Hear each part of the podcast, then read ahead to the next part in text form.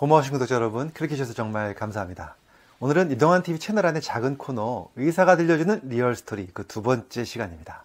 이 코너는 병원에서 있었던 real story를 통해서 우리가 삶의 지혜를 배워보는 시간입니다. 지난번 첫 번째 영상의 제목은 혼수 상태에서 6개월 만에 깨어난 환자의 첫 마디에 의료진이 모두 경악한 이유였는데요. 정말 너무 많은 분들이 봐주셨고요. 정말 폭발적인 댓글을 달아주셨습니다. 깊은 관심에 정말 감사드리고요. 오늘은요, 의사가 들려주는 real story 그 두 번째 이야기로 신장 이식 수술을 받은 선배 의사의 말 한마디에 제가 눈물을 흘린 이유입니다. 실제 제가 경험한 이야기입니다. 이 이야기의 마지막에 우리가 배울 수 있는 삶의 행복이 있습니다. 그러니까 끝까지 꼭 봐주시고요. 또 제가 구독자님들과의 소통을 위해서 밴드를 만들었습니다. 밴드 가입하시면 저에게 질문도 하실 수 있고요. 더 많은 소통이 가능하니까요. 아래 설명란 참고하셔서 가입해 주시면 좋겠습니다. 자, 그럼 real story 이제 곧 시작하겠습니다.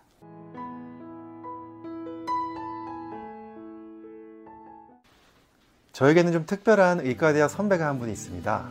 키는 작고 통통한 편입니다. 그러나 아주 재미있고 유쾌한 선배였는데요. 대학 시절 저와 함께 노래 동아리 활동을 했던 그 선배는 항상 후배들에게 웃음을 주는 사람이었습니다. 그래서 그 선배가 동아리에 나타나면 모두 새로운 웃음에 대한 기대가 가득했습니다. 그럴 때마다 그 선배는 절대로 우리의 기대를 배신하지 않았습니다. 그 선배의 순수함 그대로 또 조금은 뚱뚱한 그 몸뚱이 자체로 우리를 웃겨주었습니다. 노래를 하는 우리 동아리에는 수준급의 노래 실력을 뽐내는 선배들이 많았습니다. 그러나 그 선배는 그쪽은 아니었죠. 하지만 기타를 잡고 마치 허리가 부러질 듯이 몸을 뒤로 제끼면서 온갖 멋을 부려 노래를 한 그 모습은 우리의 귀보다는 눈을 사로잡기에 충분했습니다. 노래를 잘하지는 못해도 그 모습에 우리는 모두 웃음을 터트리면서 환호를 보내곤 했었습니다. 의과대학을 졸업하고 오랫동안 그 선배를 만나지 못했습니다. 그런데 얼마 전 다른 선배로부터 소식을 들었습니다. 그 선배가 아주 큰 수술을 받았다는 이야기였습니다. 그 수술은 바로 신장 이식 수술이었습니다. 알고 보니 오래전부터 심한 당뇨로 고생을 하셨다고 했고요. 그리고 당뇨 합병증이 심해져서 결국은 신장의 기능을 잃게 된 지가 오래되었습니다. 그리고 수년간 신장의 기능을 대신해서 병원에서 투석을 받으면서 살아왔던 것입니다. 그러다가 드디어 다른 사람의 건강한 신장을 받는 신장 이식 수술을 하게 된 것입니다. 그런데 저는 이 신장 이식 수술에 대한 기억이 좀 남다릅니다. 벌써 30년 전 일인데요. 인턴 시절 가장 힘들다고 소문난 파트가 신장 이식 수술 파트였습니다. 모든 인턴이 이 신장 이식 파트를 거쳐가지는 않습니다. 그 당시 100명에 넘는 인턴 중에서 이 파트를 거쳐가는 인턴은 고작 16명이었습니다. 즉, 억세게 운 없는 인턴만이 가장 힘들기로 악명 높은 신장 이식 외과를 거쳐야 합니다. 그런데 그 억세게 운 없는 인턴 중 한 명이 바로 저였습니다. 신장 이식 수술은 참으로 큰 수술입니다. 수술실에 신장을 주는 사람과 신장을 받는 사람이 동시에 들어갑니다. 서로 연결되어 있는 두 개의 수술실에서 각각 수술이 이루어집니다. 양쪽에 각각 충분한 의료진이 필요합니다. 주로 신장을 떼어내는 수술은 비뇨기과에서 하는데요. 그리고 떼어낸 건강한 신장을 환자에게 심어주는 것은 일반외과에 포함된 이식외과에서 합니다.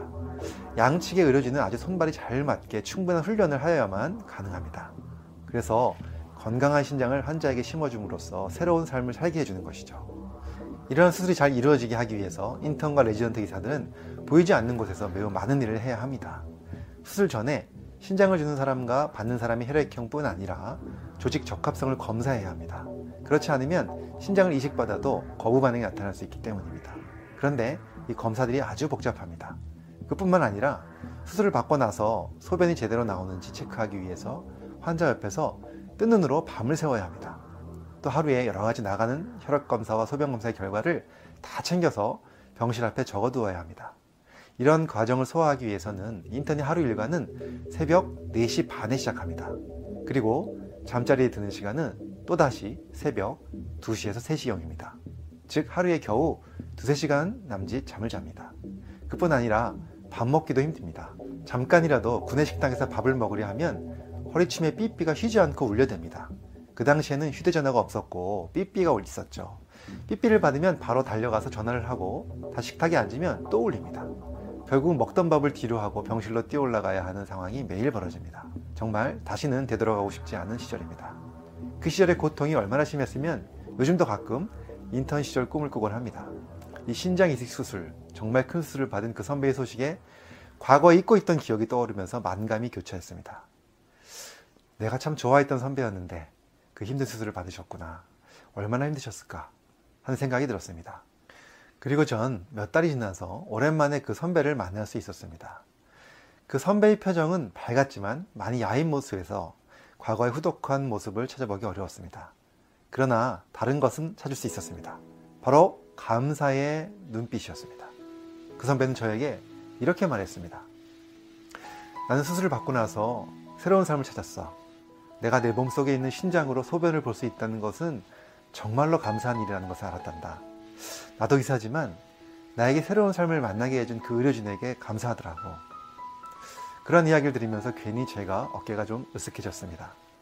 악몽과도 같았던 신장 이식 파트 인턴 시절에 겪었던 나의 시련이 다른 사람이 새로운 삶에 조금이라도 보탬이 되었다는 생각이 들었기 때문입니다. 그런데 그때 선배가 나지막이 저에게 물어봤습니다. 그런데 동아나 요즘은 신장 이식 수술이 아주 좋아져서 혈액형이 달라도 아무나 신장을 줄 수가 있어. 알고 있지? 그런데 내가 남자 병실에서 수술 받은 남자들끼리 있었는데 그 사람들한테 다 물어봤거든? 누구한테 신장을 받았냐고. 그런데 신장을 준 사람이 대부분 누구인지 아니? 저는 갑작스러운 질문에 멍해졌습니다. 그리고 천천히 생각하면서 대답했습니다. 글쎄요. 아무래도 뭐 부모나 형제가 아닐까요? 그러자 선배는 미소를 지으면서 말했습니다.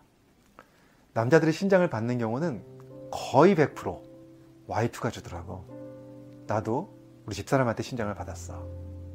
저는 뜻밖의 대답에 좀 놀랐습니다. 실제로 부인은 부모와 형제와 다르게 피가 섞이지 않은 사람이지만 신장 이식 수술 병실에서 보면 남자 환자들은 부인에게 신장을 받는 경우가 대부분이라고 합니다. 그 선배는 놀라는 나를 보면서 한마디 덧붙였습니다. 동환아, 사실 우리 집사람이 내가 많이 아파서 그동안 고생을 많이 했는데 그렇게 고생한 아내가 또 이렇게 나한테 신장도 주었단다. 난 이제 평생을 우리 집사람한테 정말 잘하면서 살 건데 너도 너희 집사람한테 잘해줘라. 저는 이 말을 듣고 순간 마음속에 뭉클한 감정에 휘둘려서 아무 말도 못하고 있었고요. 저를 바라보는 그 선배의 눈가에는 눈물이 흘렀습니다. 그 눈물을 흘리고 있는 그 선배의 모습을 보면서 나도 모르게 함께 눈물을 흘리고 있었습니다. 몇 년 전에 어느 책에서 보았던 글이 떠오릅니다. 뇌과학자들의 연구에 따르면 우리가 행복감을 느끼는 순간이 여러 경우가 있지만 그 중 하나가 바로 다른 사람에게 감사 또는 사랑을 표현하거나 다른 사람을 위해서 무언가를 할 때라는 것입니다. 즉, 이타심이 발휘될 때 우리의 뇌는 행복감을 느낀다는 것이죠. 그런데 이 이타심이라고 하면 매우 거창하게 생각해서 기부를 해야 하거나 봉사활동을 하는 것만 생각할 수가 있습니다. 물론 그런 것도 너무 좋지만 더 쉽고 단순하게 가장 가까운 사람부터 챙기고 도와주는 것입니다. 그래서 그 책에는 이런 글이 나옵니다. 우리의 행복은 멀리 있지 않다. 정말 사랑하는 사람을 위해서 무언가 표현하는 순간에 우리는 이미 행복하다. 이런 말이죠. 가장 가까운 가족, 또 가장 가까운 친구에게 먼저 사랑과 감사함을 표현하는 것은 내가 먼저 행복해지는 그러한 순간이 될 것입니다. 우리 구독자님들 모두 건강하시고 행복하시길 바라고요. 또 아래 설명란에 내용 참고하셔서 이동한 TV 소통 밴드 건행본 밴드에 들어오시면 더 많은 소통 하실 수 있습니다. 여러분 오늘도 건행하세요. 감사합니다.